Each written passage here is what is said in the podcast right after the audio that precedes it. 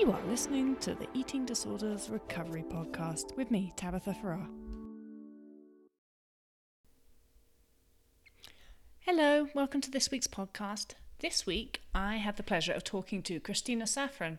Now, Kristina is a co founder of the Project Heal, which you may have heard about. It is an organization that helps people get funding for treatment for eating disorders, um, as well as some other things that they're now doing this year at a sort of more grassroots level for lower level, levels of care. So, um, Kristina is a recovered sufferer of an eating disorder herself. And in this podcast, she tells us a little bit about her story and her journey into full recovery, and also about what's going on with Project Heal this year. So, the first question, as always, that I asked Kristina was to tell me a little bit about herself. Here's the podcast. Sure. Uh, well, let's see. Where do I begin? I um, am the co founder of Project Heal and the executive director currently. And I really am committed to increasing awareness of eating disorders, really, you know, promoting them to national prominence where they should be and helping people to find recovery. And um, it, where did that all start? Yeah, so long time ago. Uh, so uh, my co-founder Liana and I um, had met in treatment for anorexia when we were 15 uh, or 13. Sorry, uh, I was first diagnosed with anorexia when I was 10, um, and then relapsed at 13. Um, had a really long battle of, you know, anorexia was my identity. I didn't want to get better for a long time. Was in and out of treatment centers my freshman year of high school. Um, met Liana, and and really we developed a very healthy recovery oriented friendship where we really helped one another in recovery and push one another to get better. And as our conversations began to shift from, you know, issues that we were having to issues in the fields, it really went back to this idea that, you know, we had seen so many people who were frankly a lot more motivated than us at the time to recover.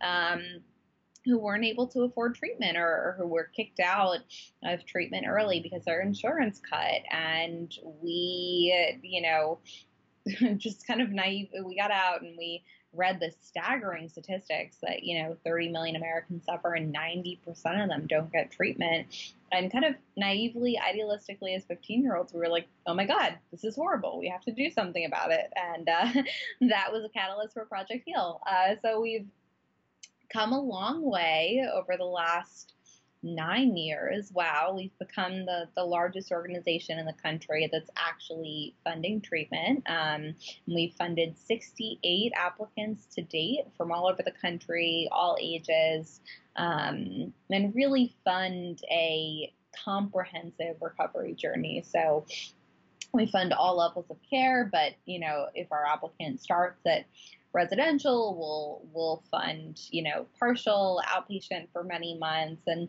all the other kind of costs associated with recovery that people don't think about like you know flights and family visits and new recovery clothing and you know all that. We really make a commitment to our applicants that when they're a project heal applicant we're gonna we're sticking with them until they get better. Um, and then perhaps what's been more exciting has been the real groundswell of grassroots support that's developed around the organization. So we have 40 chapters across the country and internationally. Um, and a really wide presence on social media with about 28,000 followers on Facebook and Instagram. Um, and that really has been almost entirely organic, um, which has been the coolest part to me. So we had most of those 40 chapters before we had a single staff member. And I, I think are really um, taking on, you know, the the image that full recovery is really possible and inspiring that hope in a, a tremendous amount of people. So it's been really exciting. And um, what's so say um, what's what's your um, typical applicant look like?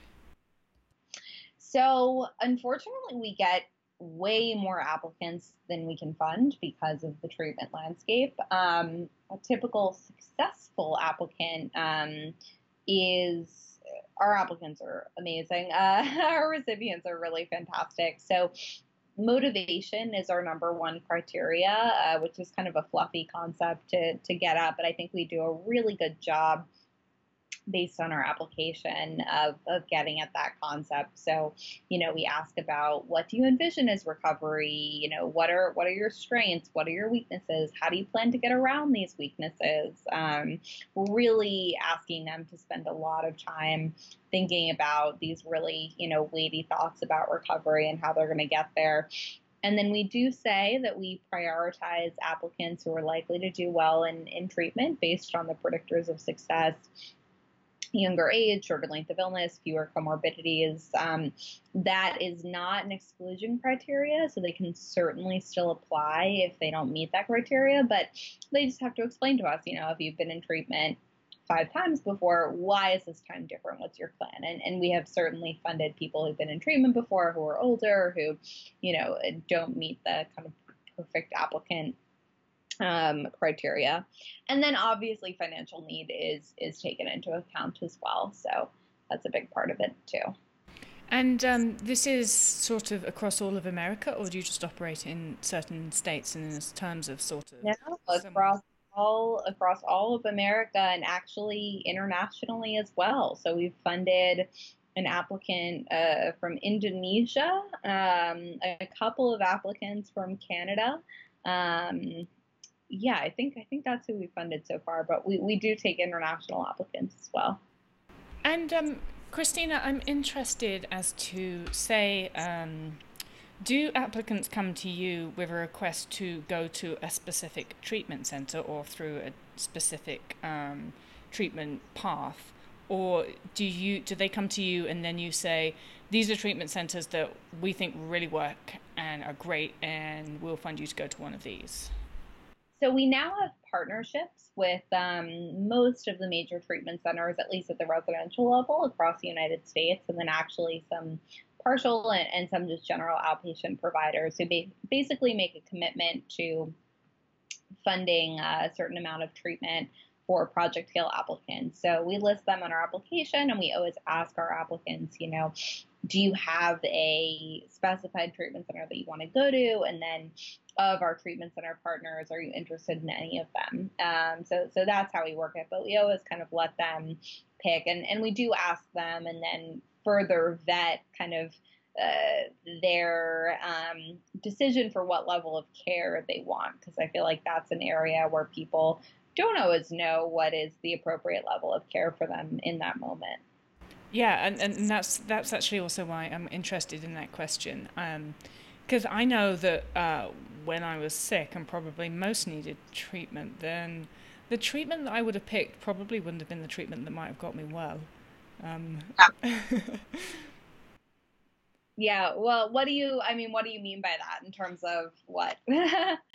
um. So you you know I I um I do know of, and I think a lot of more adult sufferers because I, I tend to talk to adult sufferers most that have been through numerous treatment and numerous recovery attempts, pardon, and um, have learned sort of that maybe their first um, therapists or were people that didn't really pressurize them or, or, try and get them to eat more.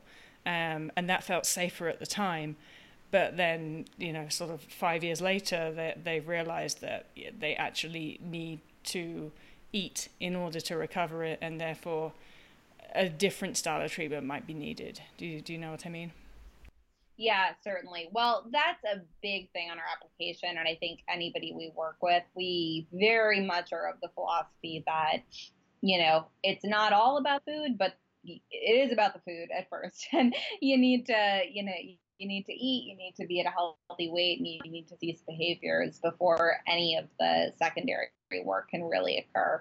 Um, and so we really make sure with any of our applicants, no matter what level of care they're going through, what kind of treatment, um, we have questions in our application. Are you willing to meet, you know, your your minimum goal weight? Are you willing to stay there? Are you willing to follow all of the recommendations of the treatment center? Are you willing to stay for the recommended period of time? Kind of all of that to really gauge, you know, it, it's about gauging that motivation and also about gauging like that means all the hard work that is going to be associated with this. Yeah, that's that's really fantastic. I think that's also very important. Um, not all not all methods of treatment are equal for eating disorders. Um, that's absolutely true. And also, so um, do you um, do you do sort of any assessment of any comorbid um, disorders that might be present, um, and then sort of would need to be treated alongside um, the the eating disorder? Just out, you know, how how would that? Work? we ask about them. You know, it, it, we ask about them, and then we have clinicians interview to get a better sense. Obviously, it's not. You know, we're not doing a formal assessment or, or diagnostic interview, and so how much we can really get to is, is a little bit unclear. Um, but we certainly do ask about that. I think one of the questions. I mean to your point about where do we where do we send people it's not it's not so well known you know okay if someone has trauma or substance abuse or anxiety where is the best place? What is the best thing? And i, I think that's something that you know our field still needs a lot of work in in really being able to help us to appropriately refer people to the the correct treatments for who they are. Yeah i i agree with you there. It's um it really it it just puts a different spin on anybody's recovery. These sort of the individual facets of of what they've been through in their life and where they are now, and what other things, whether it be a comorbid um, mental illness or otherwise, or even a physical um, complication that they're dealing with as well. Right. Um, so you said um, right at the start there, I just want to um, whiz back to that you believe full recovery is possible for anybody. Yeah, um, I, I mean, wholeheartedly believe that full recovery from an eating disorder is possible. I am fully recovered. I know so many people who are fully recovered. Um, it takes an incredibly long time, uh, and so I always say, for me, you know, I had my serious period of illness earlier when I was younger. Um, all of when I was, you know, my freshman year of high school was probably the major period of, you know, sickness in and out of treatment centers. Since I got out of that treatment center, my freshman year of high school, uh, I have been behaviorally and weight wise um, better. Uh, you know, obviously, it's been 10 years, Scott, but, um, you know, I, have I've made sure to, you know, not give in to any behaviors. Behaviorally, I've been totally fine. I would have told you a year after that, after I'd been at a healthy weight, doing all of the behaviors, eating my meal plan, that I was fully recovered. Because it really was night and day from where I was before. You know, that self loathing, hating myself every single day being a challenge to like, it, it seemed like completely better in hindsight, it's not till a full two years after that, so three years after I was not completely at a healthy weight, not doing any behaviors, that I was like, oh, this is full recovery. um, and, and, frankly, it, it's probably even continued to get a little bit better and better just in ways of, I don't know, stuff I would do in that, that first year or so when I thought I was fully recovered. Like, I might still spend like a little bit too much time, like, looking in the mirror or like trying on different outfits or like little things that weren't necessarily problematic and certainly were not, you know, it was so much better from where I'd been, but now we're just completely gone and it, it keeps going there. Yeah. Um, I think that something that is important is that I think it's so important for everyone to believe that full recovery is possible because while we all know the old adage that you can't live with a partial eating disorder. And that's totally true. You can't live doing behaviors. I think what's not really recognized is that you can live in this place where, you know, you're not acting on behaviors and you are in kind of behavioral recovery, but you still really don't like yourself and, you know, you're at war with your food and your body or it just takes up too much time in your thoughts. And frankly, God, it's probably the sad place that a lot of, you know, women in our society live in. But that doesn't have to be. And the only way that you'll get out of that is if you believe you can get out of that, right? And you continue to do that really hard cognitive work of challenging those thoughts and putting pushing yourself and and putting yourself in different situations for it really to go away. So you need to have that belief that that full recovery is possible. Um, the other thing that I, I always you know try to mention is that uh, full recovery, like I am fully recovered, but I always believe, I mean, my philosophy is just like believing in self improvement constantly, right? And so, you know, I'm, I hope that I always continue to, you know, look for self betterment and think about ways to, you know, a lot of the the comorbid conditions that come with an eating disorder, like I'm a pretty anxious person, you know, I'm pretty perfectionistic, and and those are qualities that I'm I'm consistently working on uh, to get better and better. And I think that's good. God, if I was just like done at 24 years old, that would be so boring and sad. So, uh, so I hope that people don't use that as an excuse to say, okay, never have to, you know, look inward again and, you know, see where I am and, and examine myself because I, I think that's always important. Yeah, uh, that's important, eating disorder or not, quite frankly, is to exactly. always be sort of self, uh, you know, not not berating, but just saying, you know, you know, how could, how could I how can I make things better? Because often it's actually it only makes things better for ourselves when we become more accepting. Um, we challenge our insecurities more, our anxieties more, and I, um, you know, we're we're at really we're at different sort of ends of the spectrum. In that I was a really late onset. I wasn't. Uh, I was 17 uh, um, onset, and you were 10, um, and so, um, and and then as an adult sufferer was was sick for a good 10 years before I even started recovery um, attempts, but I, I still, I very much agree with what you're saying. I think that two years into my recovery attempts and to, to look at and talk to me, you would have, you know, you would have agreed with me if I told you I'm fully recovered. But because that was night and day compared to when I was sick. But even sort of um, five years on, that's night and day to what I was two years in. It's just a difference that I can tell that if I, if I want more, I, you know, like I'm like I'm having it, and I, there's nothing there's nothing attached to that. I don't, um, I'm not anxious about it. I don't worry about it afterwards. It's just geared on how hungry I feel, and that to me is a wonderful freedom. Yeah, exactly, and it really does give you. I mean, I always talk about my eating disorder like it was this amazing gift almost that I was given just because it's it's taught me so much and I think once you've gone through that and you've recovered, you come out with this amazing kind of maturity and wisdom. And you know especially for me at you know god i was you know still in high school and college. And uh, i i just knew myself so well in a way that a lot of my peers didn't know themselves yet and and weren't comfortable with them, themselves yet. And that was truly a gift oh there's there's nothing there's nothing like it for self growth it really isn't going through an eating disorder and oh. coming out the other end. Nothing like it. Um, so this this is something I'm interested in um, as as an adult sufferer, and I know that most people listening to this, my audience is is majority adult sufferers. But I because I I was 17 um, at the onset of my illness, I had a pretty good idea of who I was as an adult um, before I got sick and that was a very different person to who I was as an adult while I was sick. Mm. And so when I decided I was hell bent on recovery and I, w- I was going to get um, that person back, I had an idea in my head of who that person was that fun 16 year old, 17 year old, carefree person. I wanted her back, and I did have an idea of who she was in my head.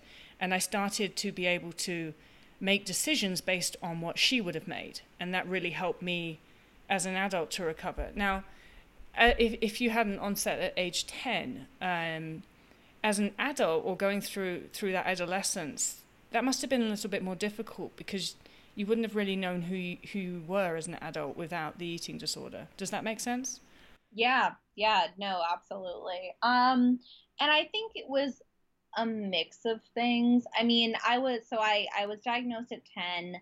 Um I got better for a period. And actually, I I always talk about middle school as being like I was on top of the world. Like I had so much fun. I really like I was the lead of my school play, and I was a pretty outgoing, you know, vivacious. Uh, social butterfly type kid. So I did have a little bit of that to hang on to, although obviously it was really hard because my treatment was um I really missed my entire freshman year of high school and I went from this you know, tiny middle school where I was like the top of it to the sea of, I went to the largest Catholic high school in America.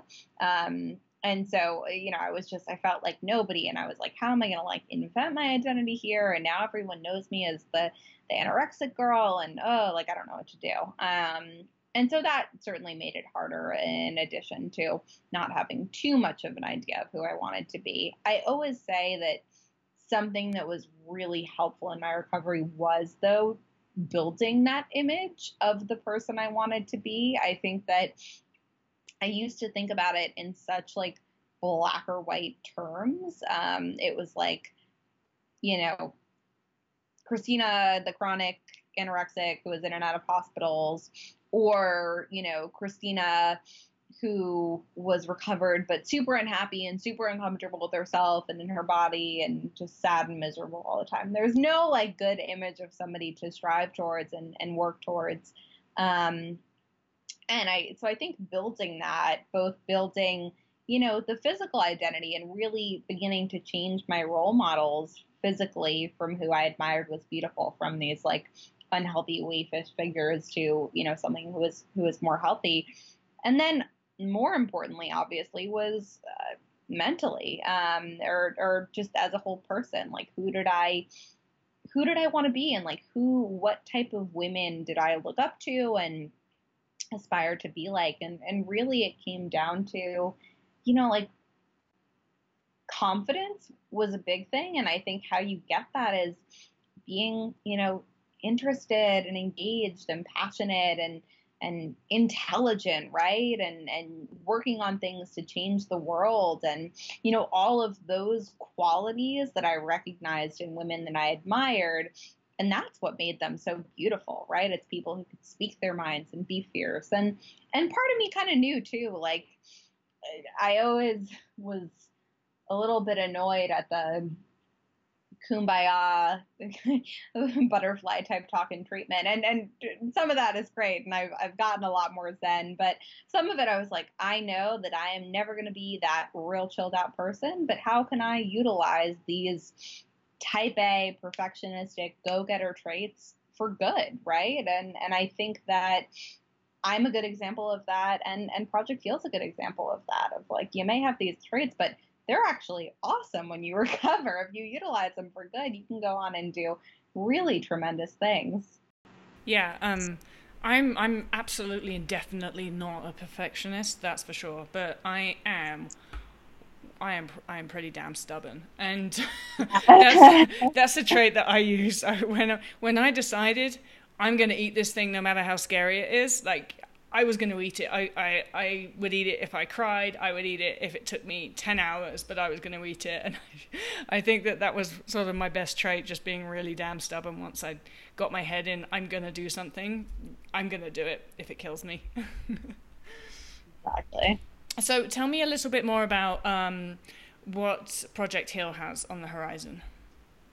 Yeah, so lots of exciting stuff. Um, most notably, so we've had a lot of grass groundswell of grassroots support develop around us and have also, I think, begun to engage some of the non-traditional players and getting outside of the eating disorder space. So we uh, we just signed on the head of the 49ers to our board of directors. Uh, Arianna Huffington's a big supporter, and really are working to get it out there, raise awareness that this is not just a white rich girl vanity issue. Um, and so I think we're having a lot of success in that. I think seeing all of that success, uh, we were like, I think we can do more. And I, I really see our potential to change the face of this disorder and, and how people are treated with it over the next decade. Um, and so, in August, we had gathered together some of the leading uh, research experts in the field and basically said to them, look, we have the potential to raise a lot of money, mobilize a lot of people. Where are the gaps? What needs to happen? Um, and one of the biggest things that was identified was this real need for lower levels of care um, and this gap in care. Right now you know 90% of people with eating disorders don't get treatment and additionally the 10% who do it's often in the highest level of care these residential treatment centers. Um, so we're missing all of the people who begin to develop symptoms and behaviors and then you know there's there's really a lack of support after treatment. So we drop people from 24/7 care to essentially nothing and the relapse rate is is really high. Uh, so that that's a huge problem. And then we went out and did a bunch of interviews with a lot of the people at different levels of recovery in our chapters and really we're trying to understand for them you know what was important to you in recovery what was helpful what was harmful you know tell us about it. And the biggest things that they identified were one this real need for recovered mentors and role models and I, I think anybody listening to this podcast probably knows that the importance of a recovered role model cannot be understated. I mean, having someone to show that full recovery is possible, that it's worth it to go through all that crap, um, who understands like how hard the struggle is, but it's also uniquely positioned to push you forward in it. It just it, it's so important. Um, and then we also heard from people oh my God, being involved with Project Heal has been instrumental in my own recovery. It's totally, you know, being a role model to others has, has brought me full force into recovery, which is amazing because that was the story behind Project Heal. We always say, you know, when I founded Project Heal, I was 90% there, and, and taking on the responsibility of being a role model really brought me 100% into recovery. So we saw this, we began to look at the peer support model, and it's a it's a really effective model. It's been well utilized in a lot of other mental health spaces, and hasn't really been leveraged in eating disorders. So we are expanding our mission to build out uh, peer support programs. Uh, so so support groups led by people who've recovered.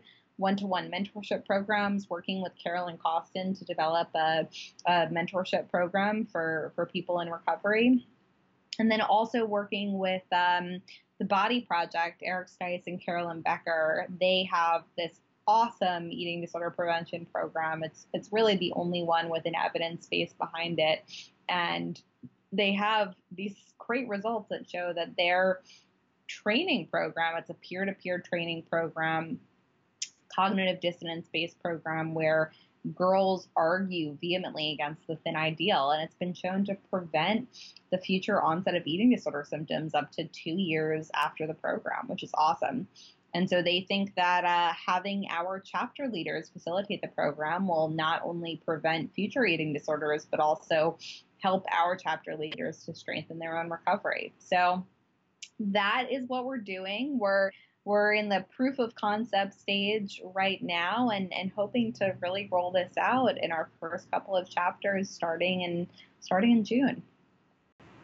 Yeah, that's um, such important such important stuff. The um, as you say, lower levels of care, um, and and because it's it's so um, prevalent and so wide that really it is. I think that peer to peer support is going to, for a lot of people, be the biggest resource that they have um, because they can't have their therapist with them 24 7. Um, exactly. Who can afford that for a start? And, um, you, you, know, it, it is that sort of on the ground work, the day to day, the, the um, knowing that you are not alone in your thoughts and feelings and that other people not only are going through it, but have got through it and that have got out the other side and are saying it's worth it. And you know just sharing things like and, and this is how i this is how i did it. This is what worked for me. Not necessarily that that's going to work for you but this is just it might spark spark an idea that does work for you. Um, a bit like sort of troubleshooting and brainstorming i think is is really important because everybody is slightly different but we can learn from each other still. Exactly. Exactly. Yeah we're really excited about it. You know everyone we talk to is really like this is amazing and and so needed. And i think you know we are the community of, of recovered people and and leveraging that community is going to be a, an amazing force. It, it, works both ways as well you know um, like with i've just the re, just recently launched this meal support service and so many i've had so many meal support coach applications but you know people really once they are through recovery they really want to help. They they know what it's like and they they have insight. They know that they have insight because they got through it. And i think that it's a real gift to be able to help somebody else with what you've learned. Exactly. Exactly. I hear that from the um, parents um, community as well parents that have uh, had the unfortunate circumstance of parenting a child through an eating disorder and gone through that and the difficulty of it, but then being very passionate about coming out and being an advocate and helping other parents on the other side because exactly. they learned so much. You know, it's almost like it's it's it's criminal not to help someone else once you have that sort of knowledge. Exactly, exactly. And we're actually to that point uh, par- uh, piloting a parent support group as well uh, in the San Diego area first that we're hoping to to roll out everywhere. So it should be pretty exciting. Oh, that's good. Um, so so how how does that work? Um, so we're, we're in the proof of concept stages, but hopefully it, it is going to be a parent support group led by parents who've been through it to, to other parents going through it, um, and really trying to bring in evidence-based strategies. So we're working with Tara DiLiberto uh, and her BITE program, mm-hmm. which is um, you know, strategy is for parents in a comprehensive, you know, uh, really easy to digest format. Um, and so we'll see how it how it works. We're excited for it. That's fabulous. Um, I think I think my friend JD is involved in that, isn't she? Yeah, she is. Yeah, JD is is leading the group. She's been on the podcast. people know people know JD. Um, so yeah, fabulous parent advocate and just uh, all round real inspiring woman. If you want something done, she she's the person to talk to. That is what I heard, and I uh, when I met her, it was confirmed. So yeah, we're really excited to have her involved. We have a really really amazing team. I feel incredibly grateful every day for all the people who are involved. It's it's it's really an awesome community. Yeah, and I I can't help I, I often actually I think the same thing almost every day. Um, just the people that I get to work with in the eating disorder field, and most of them are uh, sufferers um, that I'm working with or recovered sufferers. And, you know, I think there has to be something in the genetics there that these are really great people. These are such smart, funny, uh, motivated um, go-getter people that you know uh, it's just a pleasure to be around full stop. I, you know it's a wonderful community. Yeah, exactly exactly. No when you recover you go on to do really amazing things. I think the traits that enable you to have an eating disorder when used in the right way enable you to be a pretty awesome person. Yeah um, um, so um, Kristina where can people find out more about you and uh, project heal go to the website, theprojectheal.org, and visit us on Facebook. And that's just an amazing source of hope and inspiration. And yeah, the Facebook page is great. And then also on our website, you can find our blog, which has an incredible amount of stories. We have some of the best contributors in, you know, the eating disorder space and outside of it. And there's just a wealth of inspiration and, and hope to be found there. And a big thank you to Kristina for um, taking the time out today to have a chat with me and lots of good things coming on the horizon for Project Heal. I'm very excited about and hoping that um, we can help them in any way possible by spreading the word or just getting involved. If you're interested in any of the programs that Kristina spoke about, then the links to the website, Project Heal, and the Facebook page I'm going to put in the show notes to this episode. The um, lower levels of care that we spoke about is something very close to my heart. As somebody that actually never went through a, an official treatment program, I never went to IP, I never saw a therapist, and as an adult sufferer, I um, recovered pretty much solely by reading the Feast Forum website. But I do know the power of that community support. So the Feast website is a website that's actually parent support. And even then, as an adult sufferer, not even a child, not even a parent myself, I found that community support engaging and helpful, and it really helped motivate me and just helped me to know what to do in recovery and that the thoughts and feelings that I was having, I wasn't alone in having those, and giving me some tools, learning from how parents were helping their own children recover, giving me the tools to help me recover. So, community support and peer support is really important to me, and um, that's really what's behind the um, meal support service that I've set up, which is now available. So it's um, designed to help with that mealtime anxiety many of us feel when we are in recovery or we've just come out of treatment, wherever you may be in your recovery journey. Mealtime anxiety can pop up at any time, and it's just having somebody there that gets it. Um, somebody there to just say, you know, you can do this. I know it sucks. I know that this feels really horrible right now, but you, you can eat this and you need to eat this food. It's it's really powerful. Um, it's powerful to be able to be that person and to give back and actually help someone with the things that um, one might have learned in one's own recovery journey. But it's also powerful to be on the receiving end and just have someone there that knows knows what you're what you're up against, but they're still telling you, I've, I've been there, I've been up against it, and I did it. So hey, I know that you can. It's it's really something else. Um, so if you'd like to get involved in the meal support program, then you can contact me as well. Um, and for more details about that, always willing to talk about it. And also, if you just have any other ideas, you know, like what do you need as a sufferer of an eating disorder? What do you need in place? What's not there in your life? Where are the gaps? Um, in in your day the, where are the places that you struggle and what can we do as a community of ex-sufferers sufferers parents of sufferers partners of sufferers what can we do as a community to help you fill those gaps? That's what i really want to hear about this month. So you can email me. It's um, tabs at edmealsupport.com um, you know tell me what you need. Thanks for listening